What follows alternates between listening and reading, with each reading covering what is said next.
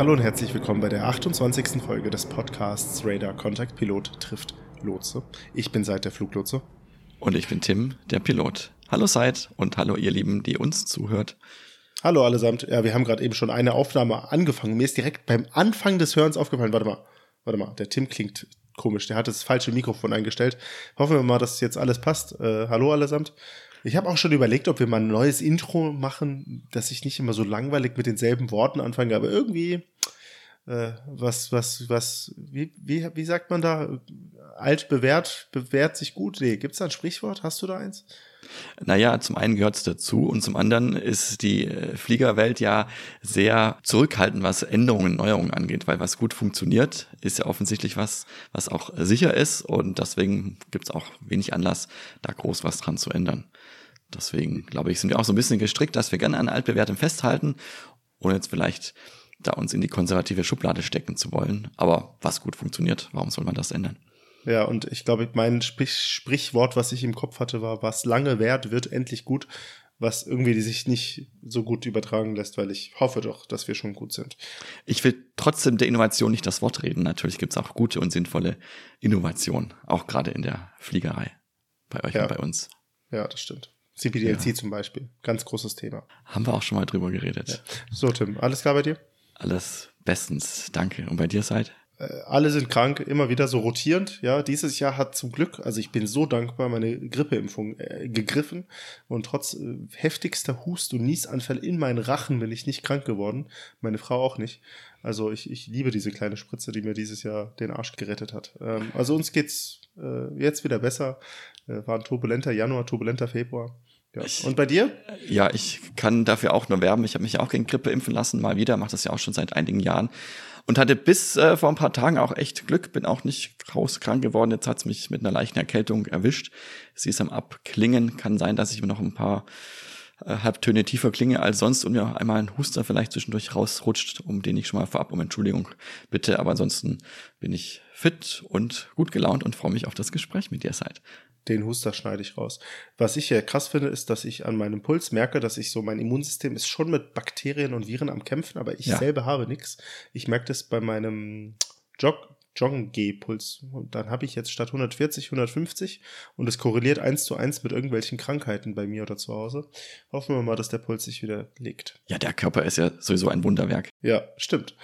Ähm, Tim, ich hatte dich vorhin gefragt, und fliegst du morgen? Und du hast geantwortet, nee, aber ich gebe dir die Antwort gleich. Was machst du denn, wenn du morgen nicht fliegst, aber arbeitest? Ich habe Emergency Training und du hast du auch gleich gefragt. Äh, ja, ich habe vorhin gefragt, warum ich nicht eingeladen bin. Äh, genau, und es gibt uns äh, zwei Arten von Emergency Trainings. Also das eine Emergency Training ist das im Simulator, wo wir die fliegerischen Verfahren trainieren, also Triebwerksausfall, Startabbruch, technische Probleme aller Art. Das andere, und das ist das, wo ich morgen hingehe, ist das, also bei uns heißt das ganz offiziell EMCRM als Emergency und Crew Resource Management Training. Klammer auf, über Cruise Resource Management haben wir auch schon mal eine Folge gemacht, ist schon eine Weile her. Ähm, und um das geht's morgen. Also wie arbeiten wir in der Crew gut zusammen in Theorie und Praxis und vor allem, wie können wir gut Notsituationen mit der Kabine zusammen meistern. Also da haben wir auch Attrappen, in denen wir üben, wo wir zum Beispiel einen Startabbruch simulieren können, bei dem das Flugzeug ähm, zu Schaden kommt oder von der Bahn abkommt oder ins Wasser rutscht und dann eben üben, was wir machen bei einer Evakuierung, wie die Kommandos lauten, wo die Notausrüstung äh, verstaut ist und wie man da eben im Team gut zusammenarbeitet und worauf es ankommt. Und äh, trainiert ihr das Ganze so wie, also bist du dann mit äh, sieben anderen Kapitänen da oder bist du mit einem Co-Pilot und äh, drei bis fünf Flugbegleitern da? Oder also ist es so quasi ganz so as real as it gets? Ja, ziemlich äh, tatsächlich. Wir sind, glaube ich, immer vier aus dem Cockpit, meistens zwei Kapitäne und zwei Co-Piloten, dass man da eben auch zwei Gruppen machen kann, jeweils mit normalen äh, Crew-Komplement aus dem Cockpit und dann eine ganze Handvoll von äh, Flugbegleiterinnen und Flugbegleitern, die dann eben ihre normalen Rollen in der Kabine üben. Und dann gibt es immer Schwerpunktthemen, was ein beliebtes Thema zum Beispiel ist, wenn ein Lithium-Ionen-Akku anfängt zu brennen oder zu qualmen, im Flugzeug, weil das ist ja was, was man gar nicht gerne möchte. Rauch und Feuer oder Hitzeentwicklungen aller Art im Flugzeug sind gar nicht gut. Und da gibt's mittlerweile recht gute Verfahren und auch technische Hilfsmittel, wie zum Beispiel eine Tasche, in die man sowas feuerfest verstauen kann. Und da üben wir eben den, den Umgang damit und einfach, ja, machen auch so ein bisschen zum einen mentales, aber auch reales Training, um eben mit so einer Situation, wenn sie uns im echten Leben einmal begegnen sollte, auch gut umgehen zu können. Da hatte ich letztens tatsächlich beim YouTube-Scrollen auch gesehen, so eine Virtual Reality, Augmented Reality Szene, wo jemand, da hat man halt den Mitschnitt aus seiner Kamera gesehen, wie jemand auch so eine Situation übt, wo quasi der Toilette hinten rechts hat's gebrannt oder war ein leichtes Rauchfeuer entstanden. Und dann hat er, da war, hat er quasi wirklich mit so Virtual Reality Handschuhen hat er dann quasi gesagt, ja, jetzt muss ich mit dem Handrücken fühlen, ob die Tür heiß ist. Wenn sie nicht heiß ist, heißt das, dass es nicht brennt. Dann kann ich aufmachen, mit dem Feuerlöscher nach der Brandquelle suchen und so weiter und so fort. Ähm, cooler Use Case, ja, das ist ja allgemein immer wieder gelesen, dass so Virtual Reality Sachen super dafür sind, solche Szenarien, die man ja nicht wirklich in echt üben will, so authentisch wie möglich zu üben, ne? Ja, das ist ein absolut spannender Use Case für das Thema Virtual oder Augmented Reality. Äh, unsere Kollegen in der Kabine, die üben da auch in virtuellen Flugzeugen zum Beispiel, sich zurechtzufinden. Also wo ist was untergebracht? Wie benutze ich die Notausrüstung? Ähm, und statt in eine große Attrappe zu gehen, die eben viel Platz wegnimmt und auch sehr teuer ist, kann man sowas ja auch sehr gut mit Virtual Reality und Augmented Reality Brillen nachbilden und ähm, damit ein sehr gutes Trainingserlebnis generieren. Und ähm, so ähnlich werden wir das dann morgen auch machen. Ich bin mal gespannt, was die Schwerpunktthemen dieses Mal sind. Und ähm, ich nehme da immer sehr viel für mich auch wieder mit. Oft ist natürlich Wiederholung, aber es ist einfach ganz gut, sich auch mit solchen Themen mal zu beschäftigen. Ähm, ist übrigens auch so, wir haben ja auch schon mal ganz am Anfang über das Thema Checklisten gesprochen. Auch in der Kabine gibt es Checklisten, auch gerade für so Notsituationen, zum Beispiel äh, für Rauch oder Feuer oder für Umgang mit Gefahrengütern, die im Flugzeug gefunden werden und da nicht hingehören für die Vorbereitung einer äh, Notlandung oder einer Notwasserung, für die Evakuierung und so weiter. Also je nach Art und Schwere des äh, Notfalls oder des Zwischenfalls gibt es eben genau festgelegte Verfahren und Ansagen, die dann gemeinsam auch geübt werden können wenn das so ein Simulatortag, es ist ja jetzt kein konkreter Simulatortag, aber ein Übungstag bei dir, äh, wie, wie, wie wird eigentlich die Schichtplanung da gemacht? Also ist das ein 8-Stunden-Arbeitstag bei dir, ein 9-Stunden-Arbeitstag? Was ist denn der Normal-Arbeitstag eines Piloten? Weil bei mir, wenn ich im Sim bin, ähm, habe ich so, wie wenn ich oben geplant wäre, auch einen 8 Stunden 18, glaube ich, Dienst. Wie ist das bei dir? 8 bis 16 Uhr oder was? Das geht morgen um halb neun los und geht bis um halb fünf planmäßig. Okay. Es ist aber nicht stundenwirksam bei uns von der Bezahlung her. Also wir kriegen ja unser Monatsgehalt und das ist mit einer bestimmten Menge an Flugstunden hinterlegt, aber die werden tatsächlich nur gerechnet in der Zeit, wo wir in einem Flugzeug sitzen, das sich auch bewegt, also von Off-Blocks bis On-Blocks heißt das bei uns, oder im Simulator mit pauschal vier Stunden. Alles andere drumherum, das äh, gehört quasi mit dazu aber wird jetzt nicht in die Stunden mit, mit reingezählt. Wozu es wiederum zählt, ist so der Anzahl der nicht freien Tage. Wir haben nämlich nicht nur Stunden, auf die wir geplant werden, sondern auch ein Minimum an freien Tagen, die uns gewährt werden müssen. Und da sind solche Trainingsereignisse, die es übrigens auch zu Hause gibt. Wir haben auch ganz viel äh, Web-based Training, also am Computer. Ähm, auch die sind nicht stundenwirksam, aber die zählen eben als nicht freier Tag. Also es kann durchaus sein, dass man dann an den freien Tagen hängt aber eben nicht auf die maximalen Stunden kommt, aber dann eben trotzdem sein normales Monatsgehalt bekommt. Na gut, schön. Dann verstehe ich, warum ich jetzt morgen nicht mitkommen kann, weil ich will jetzt nicht unbedingt eine Evakuierung mitüben. Das bringt mir, glaube ich, jetzt nicht so viel in meiner. Ich bin ja quasi bin ja im Simulator quasi drauf. Mir kann ja nichts passieren da unten am Boden. Nee, äh, mir, mir kann auch in echt relativ wenig da unten passieren. Aber wenn der nächste normale Emergency Run oder Check Run oder was auch immer geplant ist, müssen wir mal Termine abgleichen. Ne? Das haben wir ja schon letztes Mal gesagt. Es ist trotzdem sehr interessant und das ist schon ein paar Tage her wieder, aber da musste ich auch wieder dran denken, der Unfall in Tokio Haneda, wo ein äh, japanisches Flugzeug mit einem Flugzeug der Küstenwache zusammengestoßen ist. Also das Passagierflugzeug ist gelandet und das Flugzeug der Küstenwache ist gerade auf die Startbahn gerollt. Gab es an Bord des Passagierflugzeugs keine schwer Verletzten oder gar Toten. Und das ist vor allem dem guten Training und der Ausbildung und den angewandten Verfahren der Kabinencrew zu verdanken, weil die es echt geschafft haben, in sehr kurzer Zeit die Leute da von Bord zu bringen. Und genau dafür üben wir das eben, falls solche Situationen auftreten, um da mit hoffentlich kühl im Kopf und den Verfahren, die wir geübt haben und gelernt haben, da die Leute in Sicherheit zu bringen. Ja, weil auch die Evakuierung aus einem Flieger, das hört man und liest man immer wieder. Es kommt nicht so oft vor, dass ja. das an einem begegnet, aber das ist eine gefährliche Konstellation, so ganz grundsätzlich, weil da ist ja auch Feuer involviert und eventuelle Brandgefahr, Explosionsgefahr.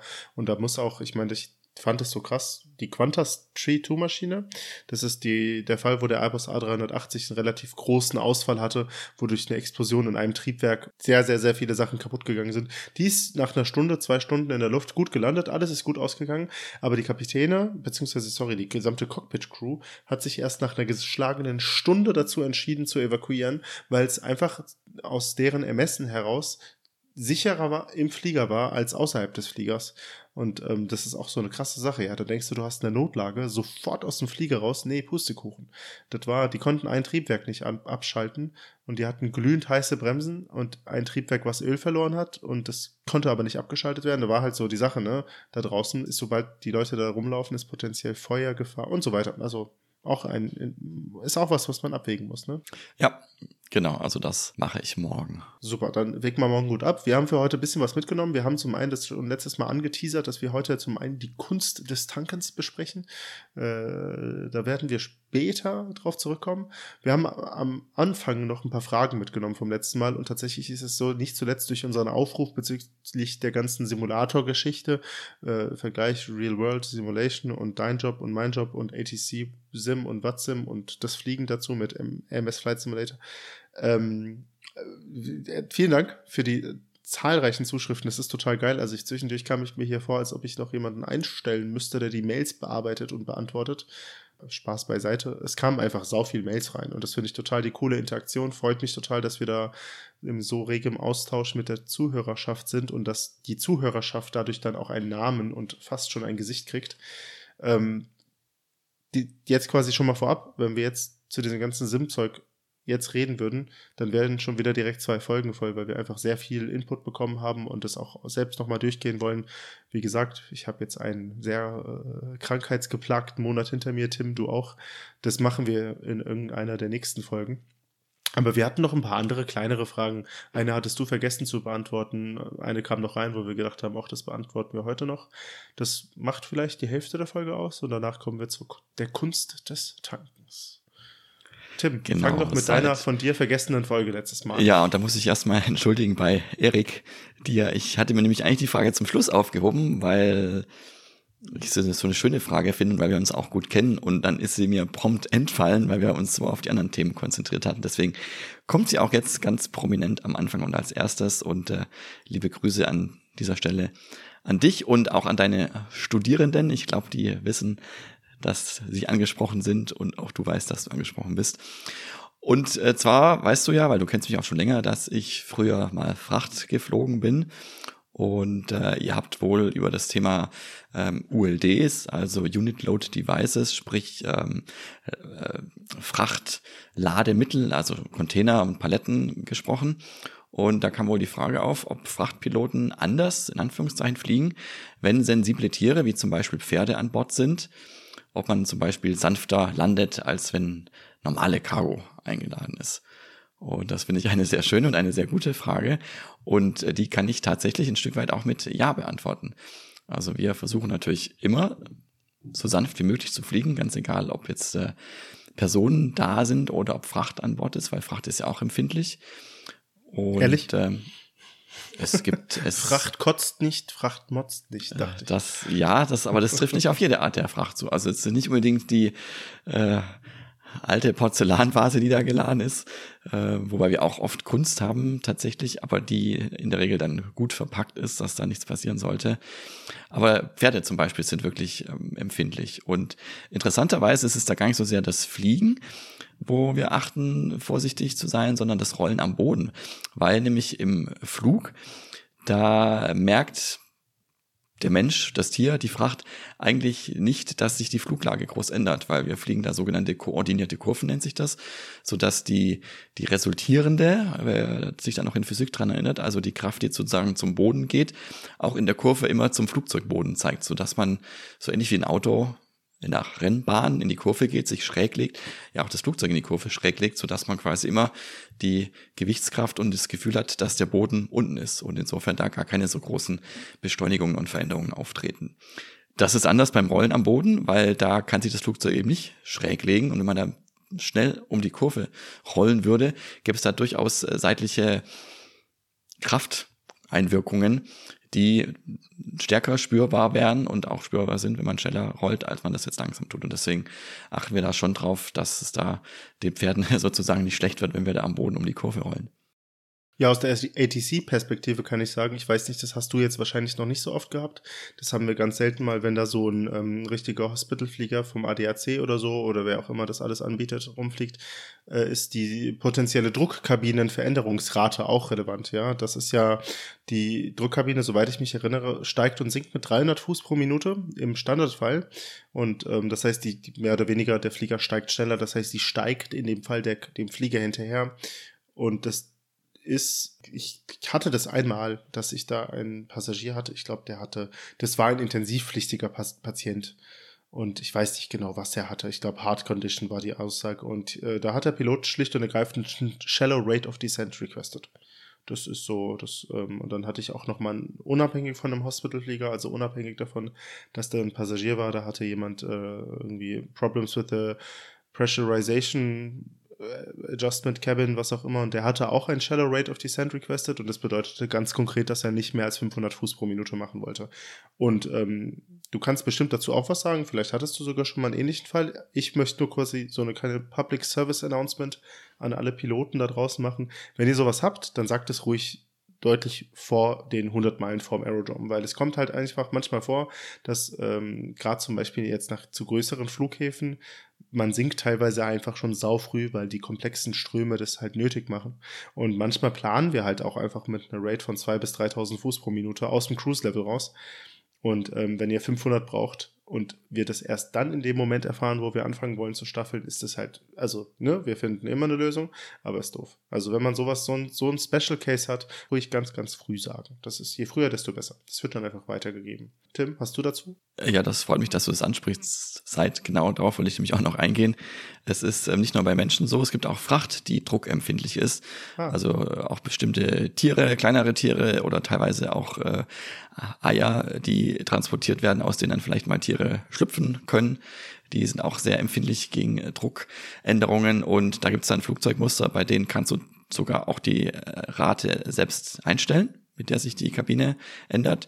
Und bei anderen wiederum äh, ist das an die Steig- und Sinkrate des Flugzeugs gekoppelt und da macht es dann tatsächlich Sinn, da entsprechend die auch anzupassen. Und äh, vielleicht noch kurz zur Erklärung. Ich weiß nicht, ob allen klar ist, warum das passiert. Wir fliegen mit unserem Flugzeug ja in Höhen, in der der Luftdruck nur ein Bruchteil dessen ist, was wir am Boden haben. Und im Flugzeug soll natürlich äh, Luftdruck herrschen, ähnlich wie am Boden, so dass man noch gut atmen kann und sich wohlfühlt. Aber die Flugzeugbauer haben versucht, einen Kompromiss zu finden, um eben nicht einen zu starken Differenzdruck zwischen innen Flugzeug und außerhalb des Flugzeugs zu haben. Und deswegen wird auch der Druck in der Kabine sozusagen ein bisschen abgelassen und entspricht dann ungefähr einer Höhe von zweieinhalb bis 3000 Meter. Also wenn man mal ein bisschen Höhentraining machen will, dann sollte man auf einen Langstreckenflug gehen und da vielleicht sein äh, Trainingsgerät mitnehmen und hätte da sicherlich einen guten Trainingseffekt. Oder man geht auf die Zugspitze. Genau, das, das kommt aufs Gleiche raus, ja. Ich weiß nicht, ob du schon mal auf so einer hohen Höhe warst. Ich bin ja bei der Cargo auch nach Quito geflogen. Und Quito selbst liegt ja auf 3000 Meter Höhe und der Hausberg auf äh, vier bis ja vier, sechs, vier, sieben. Bin da mal hochgefahren und dann das letzte Stück voll hochgelaufen.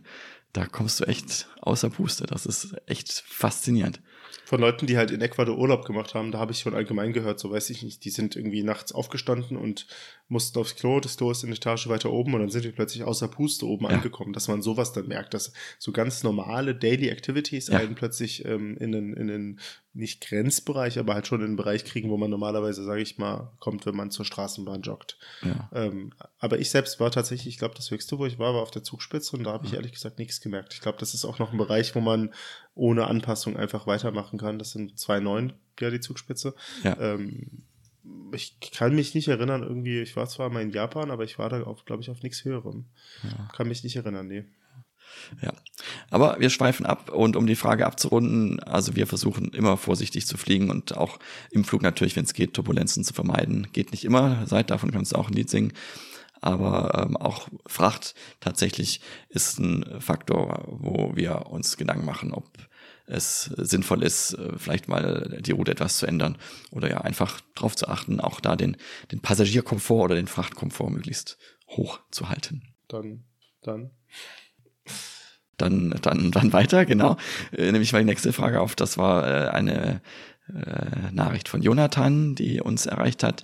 Der hat zum einen einen Kritikpunkt losgeworden, so ein bisschen mit dem Augenzwinkern, nämlich, dass es nur eine Folge pro Monat gibt, die wir machen. Äh, da können wir nur sagen, äh, seid ja, ist richtig, aber hat natürlich auch seinen Grund.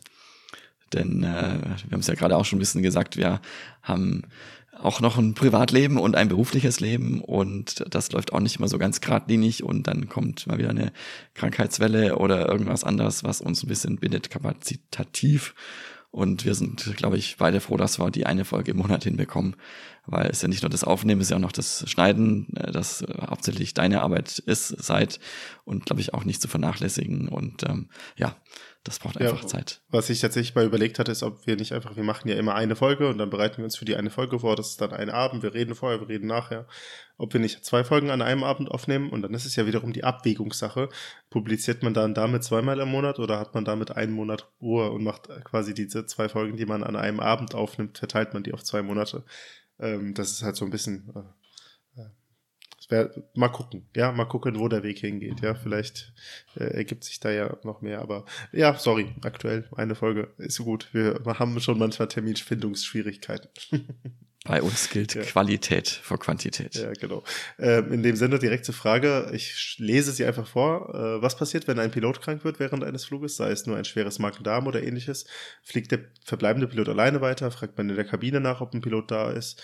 Und ähm, würde vielleicht ein Pilot mit einer PPL helfen können oder einfach auch ein anderer Pilot von einer anderen Airline, Tim? Wie schaut's aus?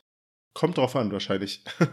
Also ja, also es, es kommt drauf an, ja, und es kommt auch tatsächlich vor und deswegen sind wir auch noch zu zweit im Cockpit, weil sowas eben vorkommen kann. Es kann äh, Krankheit sein, es kann was mit dem Essen sein, Lebensmittelvergiftung, das geht ja oft ganz schnell, dass man da wirklich äh, gar nicht mehr handlungsfähig ist oder im schlimmsten Fall auch das Cockpit verlassen muss und einen anderen Ort im Flugzeug relativ dicht hinterm Cockpit aufsucht und dann die längste Zeit dort verbringt. Und äh, das ist was, was wir tatsächlich auch üben. Also das Ganze nennt sich äh, Incapacitation, also Handlungsunfähigkeit eines Crewmembers.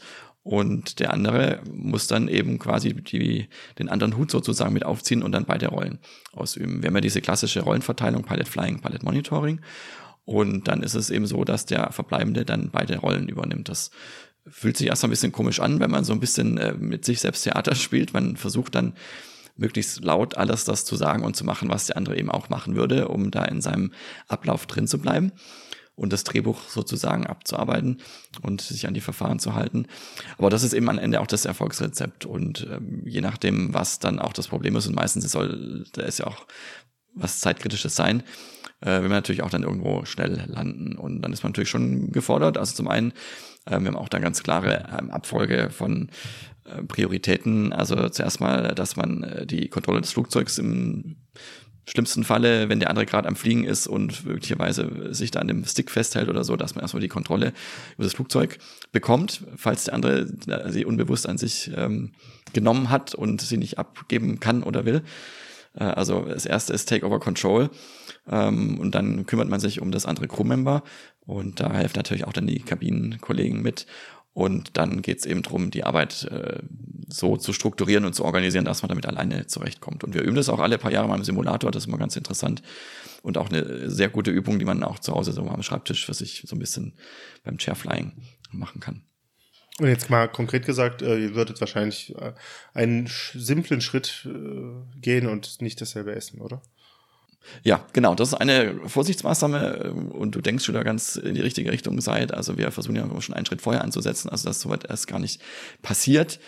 Und ein wesentlicher Punkt ist, dass man eben darauf achtet, unterschiedliche Sachen im Flugzeug zu essen. Oder wenn es gar nicht anders geht, vielleicht ein bisschen zeitlich versetzt zu essen, dass der andere noch eine Chance hat, da zu reagieren. Ja, ja. es ist ähm, sehr selten, ähm, ist aber auch schon vorgekommen, dass äh, ältere Piloten Herzinfarkt bekommen haben oder was auch immer. Also bei, ich weiß nicht, wie viel Millionen Flügen im Jahr ähm, ist halt aufgrund der statistischen Wahrscheinlichkeit ist einfach so, dass sowas passiert. Und dafür gibt's eben auch Verfahren. Und ich habe mal den lustigen äh, Satz gehört oder äh, Fun Fact, im Flugzeug ist ja alles mehrfach redundant abgesichert. Also wir haben drei Hydrauliksysteme, wir haben fünf verschiedene Geschwindigkeitsanzeigen, wir haben äh, drei verschiedene äh, Stromversorgungsmöglichkeiten oder sogar vier, wenn man es genau nimmt. Das Einzige, was eigentlich nur doppelt fahren ist, ist der Mensch, der Pilot. Davon haben wir nur zwei Systeme. Und wenn eins davon ausfällt, ist nur noch eins übrig. Jetzt könnte man sagen, das wurde halt wegrationalisiert, aber das stimmt ja auch nicht ganz. Ne? Also ja. der, der Navigator hinten, der hatte nicht wirklich was vom Fliegerischen. Also ja, genau. Und deswegen ist das ähm, ein spannendes und wirklich wichtiges Thema. Und ähm, deswegen haben wir da auch Verfahren. Und ähm, um die letzten Fragen dazu noch zu beantworten, genau, also der, der verbleibende Pilot fliegt alleine weiter, ja. Ähm, in der Kabine kann man fragen, ob da noch ein anderer Pilot da ist. Ja, idealerweise. Wir haben öfters mal natürlich auch ähm, Kollegen, die in Urlaub fliegen oder die einen Positionierungsflug haben. Die können dann auch aushelfen. Zur Not würde auch einer von anderen Airline gehen, der das gleiche Type-Rating hat, also auch berechtigt ist, das gleiche Flugzeugmuster zu fliegen äh, helfen kann, auch im Prinzip einer, der einfach den Funk ein bisschen machen kann. Also der irgendwie ein Funksprechzeugnis hat und so grob weiß, worum es geht, ist sicherlich auf jeden Fall äh, eine Unterstützung, als man vielleicht alles allein machen muss. Aber das kommt wirklich auch sehr auf den Einzelfall und die Situation drauf an. Ja, also unsere Emergency Checkliste mit der Pilots Incapacitation die sagt auch Keep Instructions simple, ja. Also Clearance ist Step by Step, am besten eine separate Frequenz, äh, und wir warten auch sehr schlechte ATC Vigilance. ist auch sehr ja. schön. Ja, also, ja, du hast einfach wir, genau, doppelt so viel zu tun. Und, nee, äh, noch viel mehr als doppelt so viel wahrscheinlich, ja. ja. Und, und was mich aber noch interessieren würde, seit, hast du das schon mal erlebt in live, sowas? Weiß ich. Auf deiner, kann ich mich nicht mehr erinnern. Nee, also ich würde mich wahrscheinlich erinnern können, wenn es ja. passiert wäre. Nee, vielmehr ist es vorgekommen, dass äh, Kollegen von mir an Bord mal gemeint haben, oh, ich muss jetzt mal dringend hier, mein Bauch krummelt und dann waren sie mal fünf Minuten weg oder sowas. Und das ist ja da natürlich eine dankbare Situation, weil wenn, das kann man ja ankündigen, das ist nicht schlimm und dann kann man sich quasi einfach in dem Moment ablösen lassen und dann kommt ein Kollege äh, rein aus der Pause fix und löst den anderen ab, dann kann man zu zweit ab weiterarbeiten. Aber ich kann mich nicht dran erinnern, dass ich mal überhaupt die Situation hätte, dass es eine Pilots Incapacitation oder ein Sick Pilot oder irgendwie das quasi Single Pilot Operations da waren in einem regulären Airliner. Nee, bin ich bislang von verschont geblieben. Jonathan, ich hoffe, wir konnten deine Fragen beantworten. Wenn nicht, frag gerne nochmal nach. Ja, genau. Dann ähm, hätten wir die zwei Fragen und dann kommen wir noch zu der letzten Fragenrunde, die uns gebracht wurde. Das ist von Thierry. Der hat eine Reihe von Fragen an mich, eine Reihe von Fragen an dich und eine Reihe von Fragen an uns. Ähm, wir machen jetzt nicht alle jetzt, weil zum einen muss ich ganz ehrlich sagen, er hat zum Beispiel was zu Wegpunkten gefragt. Das will ich nochmal recherchieren. Das habe ich tatsächlich bis heute noch nicht geschafft zu recherchieren. Das heißt, die Frage schiebe ich eh schon mal auf. Und wir machen jetzt einen Teil der Fragen und damit wir auch noch den Rest äh, Zeit haben, um übers Tanken zu reden, machen wir den Rest von anders. Ähm, die eine Frage an uns beide, die kann ich ganz kurz beantworten. Ist Flugfunk mithören in Deutschland wirklich verboten? In der Schweiz und in Frankreich und Klammer auf, in ganz, ganz, ganz vielen anderen Ländern ist, ähm, das war jetzt ein Hinzufügen von mir, ist es erlaubt. Ja, also Flugfunk ist tatsächlich verboten, sogar von Leuten, die eine ganz aktiv betriebene Lizenz haben zum Funken. Ähm, das sogenannte Sprechfunkzeugnis, was wir eben gerade bei den Emergencies ja schon kurz angesprochen haben. Äh, Emergencies beim Ausfall eines Piloten. Und zwar ähm, komplett dann, wenn man nicht gerade aktiv fliegt und es braucht. Es ist so, dass man es theoretisch ist es machbar, also es ist nichts, kein Hexenwerk, das ist eine unverschlüsselte analoge Frequenz, die auf einer gewissen Bandbreite gesendet wird. Man kann die sogar nachschlagen. Ähm, dennoch ist es verboten, einfach jetzt kann man über die Gründe reden, ne? wenn es in ganz vielen anderen Ländern erlaubt ist. Beispielsweise kann man in USA mehr oder weniger jede Station, die es gibt, mithören. Und es ist dann tatsächlich so, dass man das habe ich konkret auch ganz viel nachgehört. Also die eigentlichen Aufnahmen, zum Beispiel vom LaGuardia, ähm, nicht LaGuardia, vom Hudson River Crash von der Cactus 1549. Da hat man wirklich von jeder einzelnen Station, die irgendwie damit involviert war, die Aufnahmen öffentlich verfügbar. Und das ist schon auch krass. Ähm, das ist, hat wahrscheinlich verschiedene Gründe. Letztlich auch, um Sabotage zu verhindern, aber auch um ein bisschen die Privatsphäre, also aus datenschutzrechtlichen Erwägungen zu schützen der Personen, die da arbeiten. Ähm, ja, das ist halt einfach eine Regel, kann man jetzt finden, wie man will. Dann ähm, hat er noch Wegpunktnamen, Fragen mitgebracht, wie gesagt. Schieben wir fürs nächste Mal auf und dann hat er noch Fragen an dich, Tim, mitgebracht. Und zwar ganz konkret die Frage, ähm, wie stark ist der Druck auf Piloten, was die direkten und indirekten Kosten angeht? Also beispielsweise jetzt ähm, so Konstellationen, Landung mit 10 Knoten Rückenwind ist zugelassen, aber de facto hat man doch ein bisschen mehr äh, Rückenwind oder äh, könnte vielleicht sogar theoretisch in die Gegenrichtung anfliegen, aber es spricht da was dagegen. Und jetzt einfach die Frage hier, man würde durch einige Procedure Turns Dutzende Kilos mehr Fuelverbrauch haben und dann, ähm, wie würdet ihr damit umgehen? Wie hoch ist da der Druck, dass ihr ähm, quasi die Landerichtung wählt, die zwar ökonomischer ist, aber dort rein aus dem Safety-Aspekt, sagen wir mal, mit Abschnitten, Abstrichen einhergeht. Ich glaube, ich habe schon den Teil der Antwort geliefert. Ja, der Safety-Aspekt ist natürlich liegt in eurer Hand. Oder einfach beispielsweise, ob ihr beim Starten quasi, ihr könnt ihr selbst entscheiden, mit welcher Starteinstellung der Triebwerke, also ob ihr einen Reduced Thrust nehmt oder einen wirklichen Full Thrust Departure oder die Temperatureinstellung, Cost Index. Das sind ja alles Sachen, die liegen äh, theoretisch in deiner Hand. Aber wenn du dich quasi für die nicht wirtschaftlichere Option entscheidest, gibt es da Rückmeldungen deiner Airline. Du hast recht, Zeit. Unser Hauptprinzip der Arbeit beim Fliegen und als Fluggesellschaft ist die Sicherheit. Und die Sicherheit, die steht über allem. Und die wird auch nicht in Frage gestellt. Und trotzdem gibt es neben der Sicherheit natürlich noch andere Aspekte, die eine Rolle spielen. Und dazu zählt unter anderem auch die Wirtschaftlichkeit. Wir sind ja letztendlich auch ein Wirtschaftsunternehmen, was Geld verdienen muss und will, aus unterschiedlichsten Gründen. Und deswegen gibt es einen gewissen Spielraum, den wir ausnutzen können, um eben auch wirtschaftlich zu handeln, ungeachtet des Primat der Sicherheit, das über allem steht. Und da ist das Thema im Rückenwind ein ganz gutes Beispiel, weil so ein Flugzeug ist eben zugelassen bis zu einer bestimmten Geschwindigkeit an Wind von hinten zu starten und zu landen. Wir wollen ja nach Möglichkeit immer gegen den Wind starten und landen, weil das einfach aerodynamisch sinnvoller ist. Aber das Flugzeug kann eben auch mit Rückenwind starten und landen. Und da gibt es feste Limits und innerhalb dieser Limits können wir selbst entscheiden, wie wir damit umgehen wollen. Und da kann es durchaus sinnvoll sein, wenn man eben neun Knoten Rückenwind hat, aber der Flugweg deutlich kürzer ist, dass es sinnvoll ist, trotzdem mit neun Knoten Rückenwind zu landen, weil das eben immer noch sicher ist und das Flugzeug dafür zugelassen ist. Und äh, so haben wir bei ganz vielen Themen einen gewissen Spielraum, den wir ausnutzen können. Und ich kann da für meine Fluggesellschaft auch guten Wissens sagen, ich kann jede Entscheidung treffen, wie ich sie will, solange ich sie begründen kann und für sicher erachte und dabei eben den wirtschaftlichen Rahmen ausnutzen, der mir zur Verfügung stellt, ohne dass ich das irgendwo rechtfertigen muss. Und ähm, das ist eben das Schöne. Und ähm, ich habe mal äh, mich auch mit Kollegen drüber unterhalten und das ist aber so ein Thema, wie kreativ ist, ist eigentlich der Beruf eines Piloten oder das sich ja auch für dich äh, und für deine Kollegen seid, wie kreativ ist denn der Job eines, eines Fluglotsen? Und da würde man erstmal denken, äh, das ist eigentlich sehr unkreativ, weil wir doch in ein sehr starres Korsett an, an Regeln und Verfahren eingezwängt sind.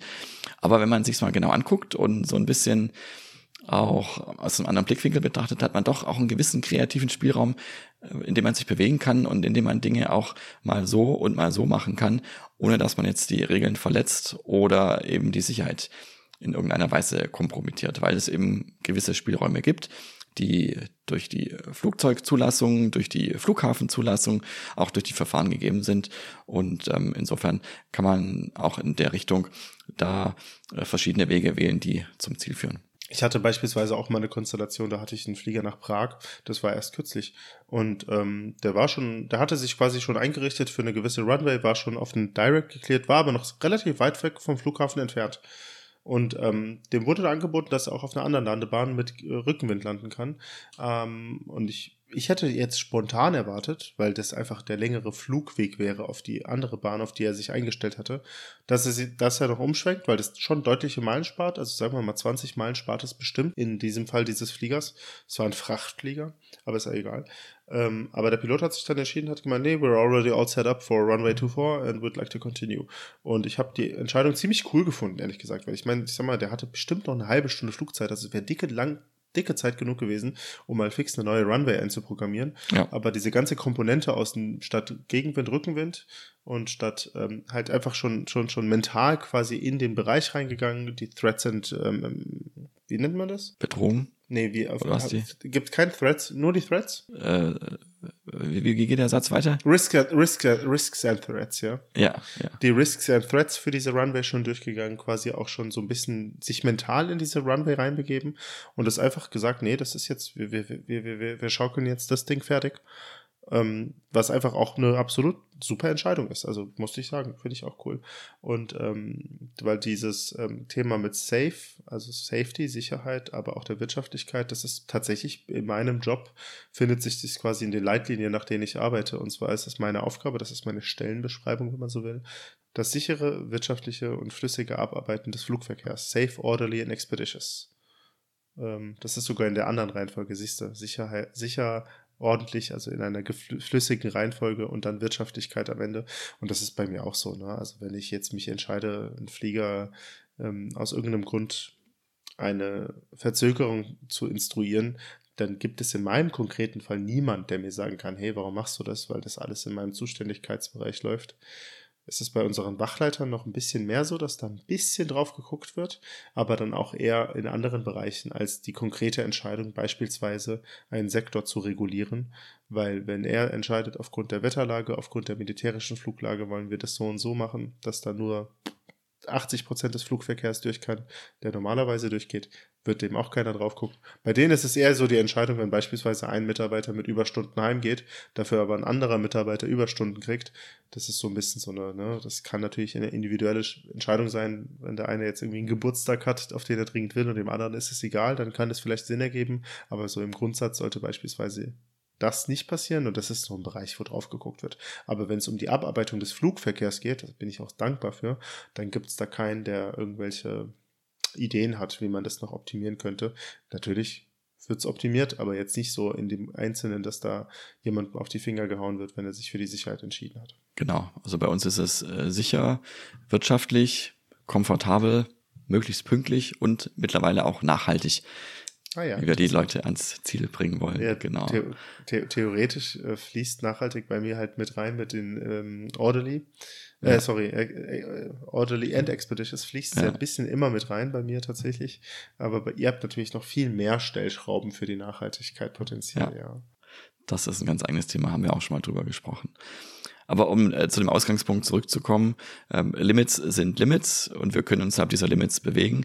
Aber wir würden jetzt äh, nicht auf die Idee kommen, äh, wenn das Rückenwindlimit, also die maximal erlaubte Rückenwindgeschwindigkeit bei 10 Knoten liegt, dann bei 11 oder 12 Knoten Rückenwind anzufliegen. Das geht dann einfach nicht, weil das ist dann auch irgendwann ähm, zum einen äh, nicht mehr zugelassen und geht dann auch in eine Ecke, wo es dann auch nicht mehr safe ist, beziehungsweise man einfach Risiko eingeht, das man nicht möchte. Ähm, jetzt habe ich eine Frage an dich, Tim. Ich meine, das ist das ganze Thema mit Tanken, dazu kommen wir gleich. Das ist jetzt eine ja. wunderbare Überleitung. Ich mache jetzt diese Überleitung. Jetzt mal angenommen, du bist du bist bisschen Mr. Safety, ja, Mr. Better Safe than Sorry und du hast einen wunderbaren innereuropäischen Flug, klarer Himmel, keine Windshears, keine Predicted Thunderstorms, nichts.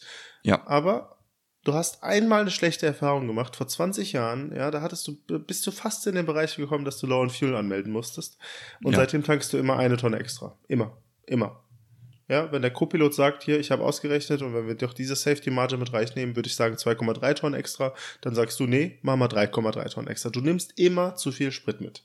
Ja. ja. Ergo verbrennst du auch deutlich mehr als deine Kollegen. Ja, du, du verbrauchst quasi unterwegs auch mehr Sprit. Das heißt, letzten Endes, du bist, du, du bist ein Tucken teurer als deine Kollegen on average. Ja. Ähm, Gibt es dann irgendwann jemanden, der sagen würde, hier, Herr Holderer, ich habe mal die Daten durchgeguckt. Sie landen immer eine Tonne zu schwer. Könnt, könnte ich die mal ein Briefing zu empfehlen bezüglich des Tankverhaltens? Wir kommen jetzt direkt ins Tanken. Erzähl mal was darüber. Das würde bei unserer Fluggesellschaft nicht auffallen. Ist auch bewusst so eingerichtet, weil wir den Piloten selbst überlassen, wie viel sie tanken wollen, weil das ein wesentlicher Teil unserer Sicherheitskultur ist, da eben bewusst keinen Druck auszuüben Gut auf die Tankentscheidung. Ob es auffallen würde in einem anderen Kontext, nämlich wir haben ja verschiedene Gelegenheiten, wo wir auch mal ein Feedback bekommen. Zum einen eben, weil wir auch mit unterschiedlichen Leuten zusammen fliegen, ähm, dass da einer mal einen drauf ansprechen würde vielleicht, ähm, bei wirklich bestem Wetter zu hinterfragen, warum man da jetzt unbedingt eine Tonne extra mitnehmen muss. Ähm, und wir haben auch regelmäßig unsere Überprüfungsflüge, äh, wo ein Ausbilder mitfliegt. Ähm, auch der könnte das vielleicht merken und mal ansprechen. Also da gibt es sicherlich Punkte, wo das mal hinterfragt werden könnte, ähm, aber das dann im anderen Kontext. Also insofern würde das da nicht, nicht auffallen. Und äh, wir thematisieren das, aber auch eben gerade jetzt immer mehr durch das Thema Nachhaltigkeit, wo eben wirklich ähm, auch von Seiten unseres Unternehmens Informationen bekommen, mit welchen Maßnahmen wir eben sinnvoll Treibstoff sparen können. Und da ist eben auch das Thema Tanken an sich, also nicht nur wie viel verbrauchen wir, sondern wie viel nehmen wir überhaupt mit, ein wesentlicher Aspekt. Also insofern hat man genügend Gelegenheiten und der gute Pilot hat hoffentlich auch genügend äh, Reflexionsvermögen, immer mal wieder selbst seinen Handeln zu hinterfragen und auch sich zu überlegen, ob ich jetzt nur, weil ich einmal vor 20 Jahren wie schlechte Erfahrungen gemacht habe, da jedes Mal eine Tonne extra mitnehmen muss. Ist auch bisschen konstruiertes Beispiel, finde ich. Also es gibt unterschiedliche Vorlieben, was das Tanken angeht, auch so was vielleicht so ein bisschen die gefühlte Sicherheit angeht. Und da ist es auch gut, dass das jeder handhaben kann, wie, wie, wie wer das oder sie das für richtig findet. Ähm, wir haben unsere Leitlinien und auch da gibt es wieder einen gewissen Rahmen, innerhalb dessen uns wir bewegen können. Okay. Na gut, ich meine, klar war das jetzt konstruiert, ne? Also mit, ähm, aber ich sag mal, sag mal, wenn jemand immer, sagen wir mal, eher on the safe side ist und noch so ein bisschen mehr mitnimmt, äh, da, da, da wird ja kein ja. Mensch mit einem gesunden Menschenverstand losgehen und sagen, hier bist du bescheuert, tank doch weniger, das ist ja was anderes, aber deswegen, deswegen nehme ich so ein extremes Szenario, ja. weil das ja potenziell sogar so ein Szenario ist, was auffallen könnte. also ich denke dann quasi irgendwie an Kollegen, die, wir dürfen fünf Meilen staffeln und jetzt mal Hand, Hand aufs Fuß, äh, nicht Hand aufs Fuß, wer ist Hand, aufs, Hand aufs Herz? Hand, Hand, Fuß, Mund. Hand, Fuß, Mund, ah, nee, Hand aufs Herz. Keiner staffelt mit fünf Meilen, ja, also das aller, aller, aller, aller knappste, was ich mache, sind irgendwie 5,3 Meilen, aber aber nur wenn sie wirklich geradeaus gegeneinander, also in entgegengesetzte Richtung fliegen. Und wenn ich auch keinerlei Probleme mit GPS-Jamming oder so in den letzten zwei Tagen hatte. Und sonst staffel ich mit sechs Meilen. Und das macht jeder bei uns so, ja. Mal 5,5 hm, ist okay. Aber, und es gibt jetzt aber bei uns keinen, der mit neun Meilen staffelt. Und äh, das wäre die Sache, ne? wenn jemand jetzt immer mit neun Meilen staffeln würde. Das wäre auch die Frage an uns. Würde das jemand moderieren und anmerken, ja? Ähm, deswegen diese also, extreme Konstruktion ja. einer Frage. Bei uns werden da keine Statistiken geführt. Ich kann ja nicht für andere Airlines sprechen, das weiß ich nicht, wie es da ist, aber bei uns ist es nicht so. Äh, was es noch gibt, ist mir gerade eingefallen, wie du gesprochen hast, seit wir bekommen nach jedem Flug von unserem EFB, also unserem Electronic Flight Bag, unserem Computer, den wir für die Flugdurchführung auch nutzen, ähm, nochmal eine äh, Live-Statistik sozusagen angezeigt, wie gut wir im Spritverbrauch waren zu dem geplanten Verbrauch. Ähm, sind natürlich ganz viele Faktoren, die damit einfließen und äh, man kann das sicherlich auch so oder so interpretieren. Aber da können wir zum Beispiel ablesen, dass wir jetzt auf dem letzten Flug, wo wir gerade gelandet sind, 300 ähm, Kilo weniger verbraucht haben, als das berechnet worden war. Da steht jetzt nicht dabei, warum, das kann man sich dann selber ausrechnen. Aber auch das ist was, wo man vielleicht mal kurz drüber nachdenken kann, äh, warum das jetzt eigentlich so ist was ich ja spannend finde an diesem Electronic Flight Bag, ist genau diese, also diese Evaluierung im Vergleich zum Durchschnittsflug habt ihr ja auch, oder? Ist, oder ist das nochmal was anderes? Nee, das ist mal was anderes. Nee, da geht's so, wirklich, okay. also wir wissen genau jetzt für diesen Flug war zum Beispiel geplant, dass wir äh, 3227 Kilo äh, Trip-Fuel, also den Sprit brauchen, um vom Startflughafen zum Zielflughafen zu kommen. Und der erkennt dann nach der Landung, dass wir eben nicht 3227 Kilo gebraucht haben, sondern nur äh, 2973. Und dann bildet er die Differenz und zeigt okay. uns das eben, eben an. Aber wie gesagt, das kann daran liegen, dass ihr ganz lieb zu uns wart und uns Abkürzungen gegeben hat. Das kann damit zu tun haben, dass der Wind vielleicht ein bisschen besser war als erwartet. Das kann damit zu tun haben, dass ich eben wirklich nicht viel extra getankt habe. Ähm, und umgekehrt kann eben ein höherer Verbrauch daran liegen, dass ich einfach mehr extra Sprit mitgenommen habe, wofür es ja auch gute Gründe gibt. Ähm, und so kommt es ja zustande. Deswegen ist es erstmal eine Zahl, die dasteht.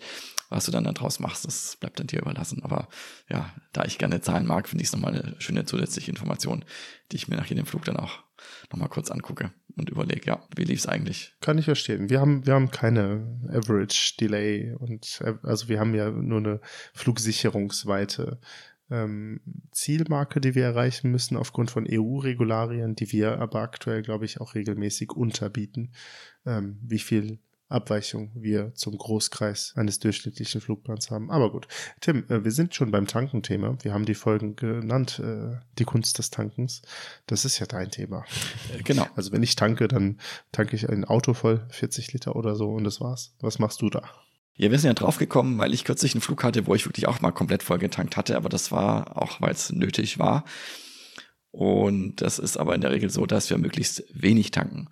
Und warum ist es so? Weil du ja gerade schon gesagt hast, Treibstoff mitzunehmen kostet ja auch wiederum Treibstoff, weil Treibstoff, solange er nicht verbraucht wird, ist ja sowas wie Ladung und Ladung zu transportieren kostet Treibstoff. Deswegen kostet es Treibstoff, um den Treibstoff selbst zu transportieren.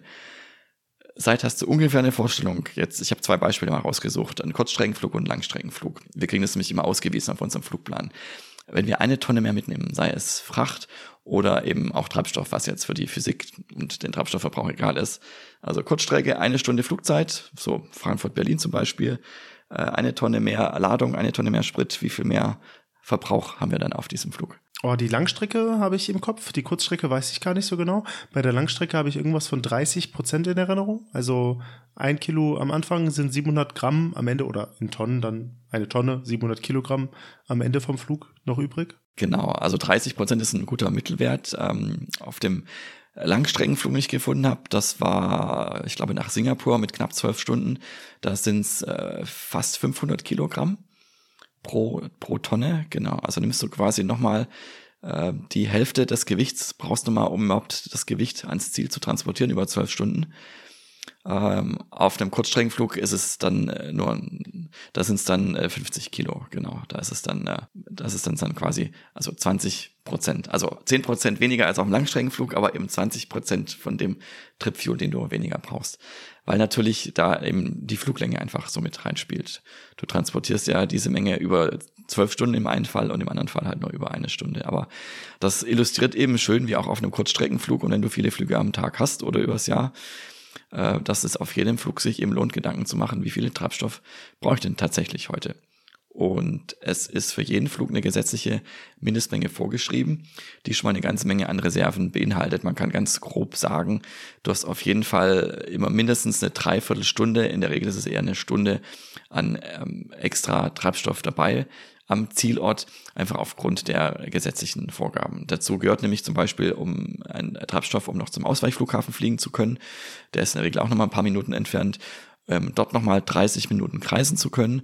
Und dann hast du auch nochmal eine Reserve von, jetzt ganz verallgemeinert gesprochen, gibt es auch noch verschiedene Szenarien, die gerechnet werden, aber von ungefähr nochmal drei Prozent auf den Trip Fuel, also auf den Treibstoff für den Reiseflug. Ja, und diese drei Prozent, die sind ja irgendwie, ich habe das mal gelesen, das ist so von so einem, ich glaube, von einem durchschnittlichen Flug, dass das dafür da ist, diese bei ATC, sagen wir mal, irgendwie Delay-Vektor, höheres Level, tieferes Level, bisschen unökonomisches Fliegen ist bei diesen drei Prozent mit drin.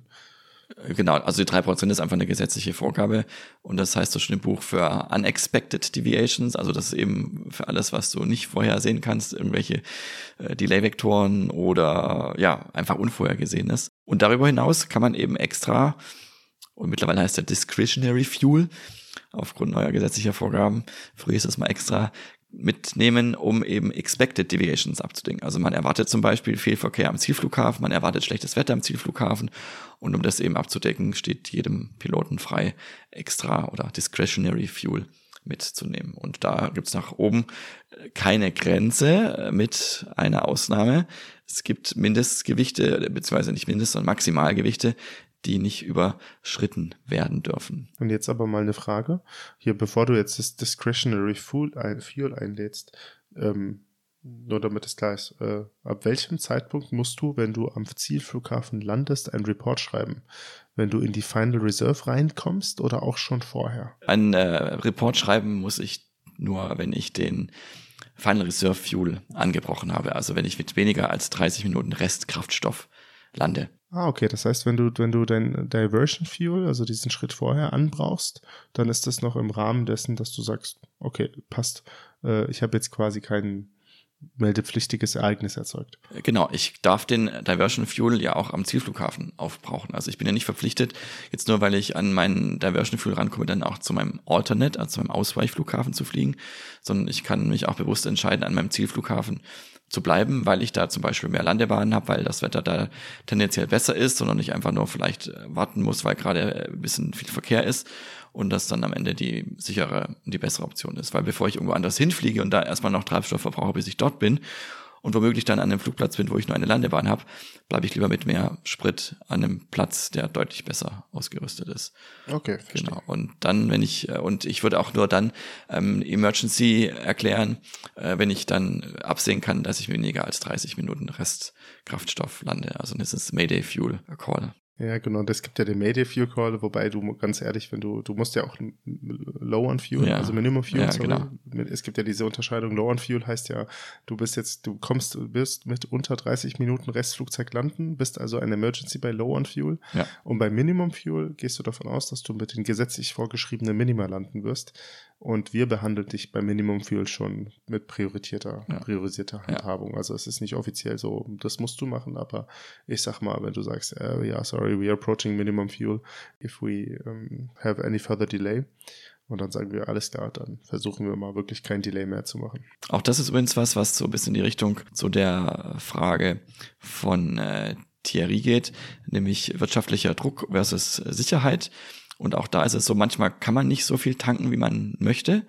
Warum? Dazu komme ich gleich. Und auch da ist wieder eine Abwägung, nimmt man extra Sprit mit, weil man eben der Meinung ist, dass das sicherer ist, weil man mit Verzögerung rechnet, weil man äh, mit Wetter rechnet und die Wahrscheinlichkeit zum Beispiel eines Go-Arounds, also eines Durchstartens höher annimmt als normalerweise, dann würde man geneigt sein, ein bisschen mehr Sprit mitzunehmen. Ähm, wir haben da mittlerweile auch ähm, Modelle mit Szenarien und so weiter, aber das wird jetzt hier ein bisschen zu weit führen, die eben dann auch so eine Entscheidung äh, begünstigen. Und da kann es dann durchaus sein, dass das eben nicht geht. Und dann muss man überlegen, wie man damit umgeht. Ob man eben sagt, wir müssen eine Zwischenlandung einplanen oder wir können eben nicht so viel äh, Ladung mitnehmen, wie wir das gerne hätten, um einfach dann auch noch mehr Treibstoff mitzunehmen. Und auch da sind wir frei in der Entscheidung. Natürlich muss sie gut begründet sein. Auch da würde man jetzt nicht der, äh, der Wirtschaftlichkeit aufgrund der Sicherheit äh, Vorrang geben. Aber warum ist es denn jetzt eigentlich so, dass man nicht so viel tanken kann, wie man möchte? Ähm, also zum einen äh, eben, weil Sprit Sprit kostet, sozusagen, aber eben zum anderen auch, weil wir bestimmte Maximalgewichte haben. Und da gibt es zum einen strukturelle Gewichte. Also ein Flugzeug ist zugelassen mit einem maximalen Startgewicht und mit einem maximalen Landegewicht zu fliegen. Ich habe jetzt zum Beispiel mal geguckt hier für unser größtes Flugzeug, was ich fliegen darf, den A321 Neo. Der hat ein maximales Startgewicht von 89 Tonnen. Und da ist wirklich alles dabei, also Passagiere, Gepäck, aber eben auch der Treibstoff. Ähm, A380 zum Beispiel hat ein maximales Startgewicht von 575 Tonnen. Und das ist eine krasse Zahl, genau. Aber das ist nur die halbe Geschichte sozusagen. Denn es gibt auch Faktoren, die deutlich niedrigeres maximales Startgewicht, das ist dann sogenannte Performance Limited Takeoff Weight, also das Startgewicht, was durch die Startleistung reduziert ist. Und dazu muss man wissen, dass wir vor jedem Start ausrechnen, wie viel Gewicht wir maximal mitnehmen können. Und das hängt wiederum ab von der Länge der Stadt Bahn, aber eben auch von der Hindernislage außenrum, weil wir müssen nämlich eben für jeden Start überlegen, drei Szenarien. Ich ähm, eigentlich sogar vier Szenarien. Also ein Szenario ist, ich starte ganz normal und alles funktioniert.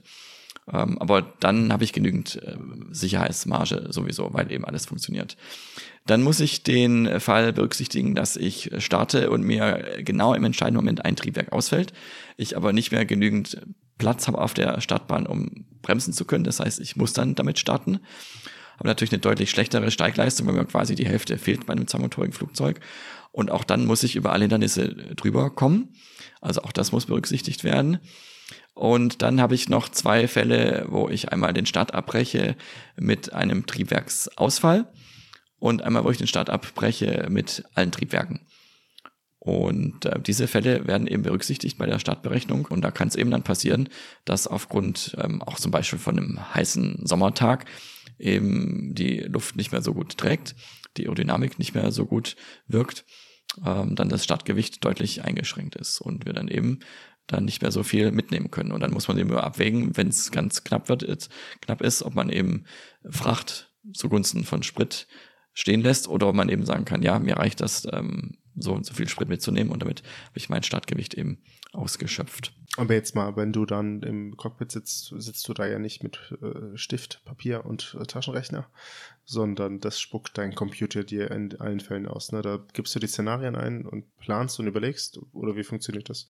Genau, ich ähm, habe da eine Maske, wo ich eingebe die Temperatur, den Wind, weil auch da gibt es manchmal äh, Flugplätze, wo ich ähm, bessere Performance habe, wenn ich mit Rückenwind starte, weil ich dann in Abflugrichtung keine Berge habe zum Beispiel.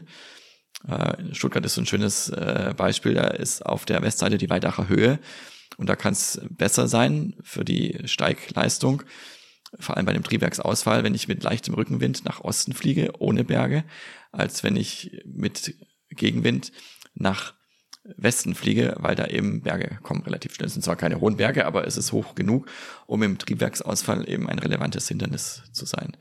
Genau, also ich gebe die Wetterdaten ein, ich gebe verschiedene Flugzeugparameter ein. Es kann auch mal sein, dass äh, nicht alle Systeme äh, im Flugzeug ähm, voll umfänglich verfügbar sind. Auch die können eine Rolle spielen.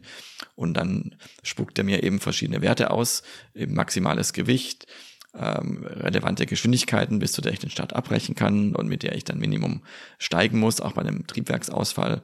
Und das ist dann meine Grundlage für den Start.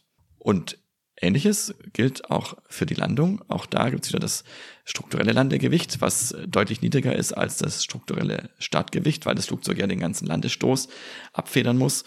Auch da habe ich nochmal nachgeguckt, ähm, jetzt bei meinem A321 Neo. Startgewicht war 89 Tonnen, maximales Landegewicht 79,2 Tonnen, also fast 10 Tonnen weniger. Und beim A380 575 Tonnen Startgewicht gegenüber 394 Tonnen Landegewicht, also fast 200 Tonnen weniger erlaubt zur Landung. Jetzt kann so ein Flugzeug trotzdem auch mit maximalem Startgewicht landen im Notfall, also wenn du schnell runter musst, ist das äh, kein Problem gibt es auch entsprechende Verfahren, dass man da eben möglichst sanft landet. Äh, muss auch mit verschiedenen Nebeneffekten rechnen, dass die Bremsen zum Beispiel sehr heiß werden und dass dann eine technische Inspektion durchgeführt werden muss unter Umständen. Ähm, aber das ist auch der Grund, warum eben große Flugzeuge die Möglichkeit haben, Sprit abzulassen, um eben wenn Zeit ist bis zur Landung, wenn es jetzt kein dringender Notfall ist und einfach nur aus einem technischen Grund zum Beispiel umgekehrt werden muss, um dann eben Treibstoff abzulassen, um sich an das maximale Landegewicht anzunähern. Und wie man sich eben denken kann, Sprit ist eine sehr wertvolle Ressource. Das macht natürlich nicht aus Spaß. Und es kommt auch jetzt, glaube ich, bei uns äh, in einem, wenn überhaupt, sehr niedrigen zweistelligen, wenn nicht sogar nur in einem einstelligen Bereich im Jahr vor. Ich weiß, seit du, hast du auch Zahlen oder Erfahrungswerte dazu? Ich habe, nee, habe ich nicht, kann ich gar nicht sagen, weil ganz viele von den Fliegern, die Treibstoff ablassen müssen, machen das ja kurz nachdem sie beim Start merken, oh, ich habe ein Problem und dann lassen die in der Nähe vom Flughafen, sage ich mal jetzt ganz grob gesagt, in tieferer Höhe Treibstoff ab. Langstreckenflieger, die bei uns unterwegs sind, sind ja in den seltensten Fällen da noch so deutlich zu schwer, dass sie Treibstoff ablassen müssen. Ich hatte mal einen Fall, der wollte noch nach Amerika weiter, der hat ein bisschen Treibstoff abgelassen, aber Wert habe ich dafür nicht. Ähm, was ich noch erwähnen wollte, was ich interessant fand, ist, dass es im Grunde von den ganzen großen Fliegern nur den A330 gibt, der keinen Treibstoff ablassen kann. Also der ist so ein bisschen dran gebunden, dass er halt wieder landen muss. Ähm, hat sich scheinbar wahrscheinlich einfach nicht gelohnt und sonst können ja tatsächlich alle großen Flieger Treibstoff ablassen. Genau, also wir können es nicht, weil eben die Differenz zwischen maximalem Start- und maximalem Landgewicht nicht groß ist. Ich, ich, wollte aber auch nur über die großen Flieger reden, sorry ja, Tim. Ja, ich weiß. Ich bin halt bei den kleinen Flugzeugen. Ja, schon. Das ist jedenfalls der Grund, warum es eben auch beim Landen Einschränkungen gibt. Und auch da wird wieder gerechnet vor jeder Landung. Auch da wieder mehrere Szenarien. Zum einen eben die Landung an sich, wobei da das spannende Thema ist, wie ist die Landebahn beschaffen? Also ist sie trocken, ist sie nass? Ist sie womöglich ähm, kontaminiert, sagen wir, also mit Schneematsch oder sogar mit, mit, mit Eis oder mit, ähm, ja, mit ähm, anderen Belägen, die eben die Bremswirkungen verringern, bedeckt, was dann deutlich die Landedistanz erhöht. Ähm, das spielt eine Rolle. Ähm, aber eben auch der Fall, dass wir durchstarten müssen bei der Landung und uns da ein Triebwerk ausfällt. Auch das wird berücksichtigt. Und auch da gibt es dann eben Einschränkungen mit der Geländesituation außenrum, die da eben berücksichtigt werden. Da sind auch verschiedene Gradienten hinterlegt. Das ist relativ kompliziert und relativ gut dokumentiert, weil es eben alles auch Zulassungskriterien sind für die Verkehrsfliegerei. Und das sind eben alles Punkte, die in die Berechnung mit einfließen. Und es gibt durchaus Plätze, wo wir schon vor dem Start uns Gedanken machen, äh, wie das mit der Landung da aussieht, weil eben die Hindernissituation ist. Also dazu äh, zählt zum Beispiel ähm, Skopje in Nordmazedonien oder Sarajevo, äh, weil du da eben auf der einen Seite vom Flugplatz relativ hohe Berge hast und dann im Fall eines Durchstartens, vor allem bei dem Triebwerksausfall, doch relativ eingeschränkt bist. Oder weil eben die Landebahn sehr kurz ist und wenn es nass ist, ähm, du da auch ähm, Einschränkungen hast. Ja, und äh, das rundet eigentlich auch schon das Thema äh, Tanken im Wesentlichen aus meiner äh, Sicht ab, warum das eben nicht so ganz trivial ist, zu überlegen, wie viel tanken wir eigentlich. Äh, man kann es vielleicht zusammenfassen, so wenig wie möglich, aber so viel wie nötig. Und deswegen ist das Tanken vor jedem Flug ein Thema, wo wir uns gemeinsam im Team, im Cockpit Gedanken machen und entscheiden, was ist die richtige Menge. Ja, das ist jetzt wahrscheinlich eine Binse, aber ihr habt macht euch deutlich mehr Gedanken als der typische Autofahrer über das Tanken. Aber ähm, vielleicht kann der äh, gemeine Tesla-Fahrer und der gemeine Elektroautofahrer da ein bisschen nachfühlen. Weil beim Elektroautofahren hast du ja doch auf der Langstrecke wieder das Ding, dass du versuchst mit möglichst wenig äh, State of Charge an der Ladesäule anzukommen, weil es dann besser lädt und dann immer so ein bisschen so äh, just enough zu tanken, um dann weiterzufahren. Aber das ist schon der Wahnsinn, was da für Entscheidungsprozesse reinfließen und so. Und jetzt mal, wenn euer Onboard-System ausfallen würde, euer Computer, der euch das alles ausspuckt, ähm, ihr könntet das ja alles wahrscheinlich, das sind ja alles riesige Tabellen, wo ihr die Werte nachlesen würdet und nacharbeiten würdet. Oder wie würde das konkret ablaufen? Das ist so meine letzte Frage dazu noch. Wir haben bei uns äh, zwei fest eingebaute Computer im Flugzeug, plus jeder Pilot seinen eigenen Computer, also damit haben wir schon mal vier Geräte. Und wenn die alle nicht funktionieren sollten, dann haben wir immer noch die Möglichkeit, unsere äh, Verkehrszentrale oder unser, unser Dispatch anzurufen und auch die können das für uns ausrechnen. Okay, das heißt, die, die Zettel von damals, die habt ihr nicht mehr dabei? Die gibt's nicht mehr, nein. Die sind schon lange abgeschafft. Okay. Auch ein Beitrag zum Spritsparen. Weil das war mit der gesamten Bordbibliothek waren das gut und gern 30 Kilo Papier, die wir auf jedem Flug dabei hatten. Und ich habe jetzt eben gerade mal kurz nachgerechnet. Ja. Für einen 20 Kilo Koffer auf der Langstrecke entstehen je nach Spritpreis, das kommt natürlich darauf an, was die Airlines für Kosten hat. Ähm, aber jetzt bei einem angenommenen Bruttospritpreis, also nach allen Steuern von 1,60 Euro pro Liter, 20 Kilo Koffer, 22 Euro. Ja. Ja. Also das ist schon auf der, auf der Langstrecke, das ist schon der Wahnsinn, ja, wenn man sich überlegt, äh, dass man sagt, ja, ein Koffer, der kostet doch nichts, dass der Koffer, also das nur, nur, und das ist nur der Sprit. Das ist kein Ground Handling, das ist kein Handling, im, das ist kein Platz im Flugzeug etc., sondern nur Spritkosten. Ist schon cool. Also, was heißt cool? Ist schon teuer. Und so ein 30-Kilo-Koffer ist ja noch mehr. Deswegen, wie bei vielem im Leben, lohnt es sich, Gedanken zu machen, was man tut und wie man es tut sei es bei uns im Cockpit, wie wir tanken, wie viel wir tanken, aber auch wenn ihr eure Koffer packt, wie viel ihr mitnehmt, euer Rücken wird's euch danken, aber auch die Umwelt und euer Geldbeutel zumindest der der Fluggesellschaft. Ja, theoretisch gilt es ja auch beim Autofahren, aber da merkt man das halt kaum, ne? Aber mal so mit so Kleinigkeiten kann man ja schon auch einen Unterschied von 0,2, 0,3 Litern pro 100 Kilometer ja. Treibstoffdifferenz machen. Als Elektroautofahrer merke ich auch selbst, wenn ich manchmal E-Autos fahre, da ist man sich dessen plötzlich viel bewusster, ja, weil du nicht überall eine Tankstelle hast, wo du in zwei ja. Minuten vollgetankt ja. hast. Macht Sinn, ökonomischer mit allen Ressourcen, die man hat zu haushalten, ne? Ja. Ich wollte eigentlich noch zum Thema Special Airports eine kleine Geschichte erzählen, aber da wir jetzt schon wieder über der eine Stunde sind und wahrscheinlich auch mit Schneiden da nicht groß drunter kommen werden, hebe ich mir die einfach fürs nächste Mal auf und äh, mache damit sozusagen einen kleinen Cliffhanger für unsere nächste Folge. Ja, das ist doch schön. Und äh, würde sagen, seit wenn du keine Fragen mehr dazu hast, beziehungsweise dich fragen, hast du noch Fragen oder Ergänzungen zu dem Thema? Nee, tatsächlich nicht. Ich habe nichts mehr mitgebracht. Vielen Dank, was du mitgebracht hast zum Kunst, zur Kunst des Tankens. Schön, dass wir auch jetzt mal wieder einen Schwung Fragen tatsächlich beantwortet haben. Wie gesagt, wir haben die ganzen Simulanten-Sachen offen. Tim, du willst noch was ergänzen? Genau, ich wollte und äh, ich glaube auch, ich spreche auch in deinem Namen, wir wollten uns mal bei einem ganz speziell bedanken, weil er hat uns sogar eine Sprachnachricht geschickt, eine relativ lange, die wir beide mit sehr viel Freude angehört haben, äh, auf die wir aber dann auch ausführlich beim nächsten Mal eingehen werden. Ähm, deswegen, Christian, an dich an dieser Stelle Stelle schon mal vielen Dank. Wir haben dich gehört, im wahrsten Sinne des Wortes, und uns sehr gefreut und auch nicht vergessen und werden da beim nächsten Mal ausführlich drauf eingehen. Genau. Mir bleibt nichts weiteres zu sagen, außer äh, schreibt uns, wenn ihr Vorschläge habt. Themenvorschläge sind äh, ein Segen für uns. Dann wissen wir nämlich, äh, was euch interessiert. Wir arbeiten jetzt uns genau, was wir mit diesem ganzen Simulationsthema machen wollen, wie wir das angehen wollen. Uns wurde beispielsweise vorgeschlagen, mit einem anderen, mit dem größten deutschsprachigen Simulationspodcast äh, mal vielleicht in eine in ein Gespräch zu gehen. Mal gucken, was wir damit machen. Das müssen wir erstmal gucken und finden. Aber äh, trotzdem, wir freuen uns wirklich sehr über eure Zuschriften. Ich sag nochmal die Mail, die hoffentlich jeder jetzt schon kennt, podcast at radar-contact.de. Vielen Dank fürs Zuhören. Viel Spaß mit dieser Folge. Wenn sie rauskommt, beginnt der Frühling alsbald. Genießt den Frühling und wir hören uns wieder beim nächsten Mal, wenn es heißt Radar Contact Pilot trifft Lotse. Ich bin Seid der Fluglotse. Und ich bin Tim, der Pilot. Vielen Dank und tschüss. Macht's gut.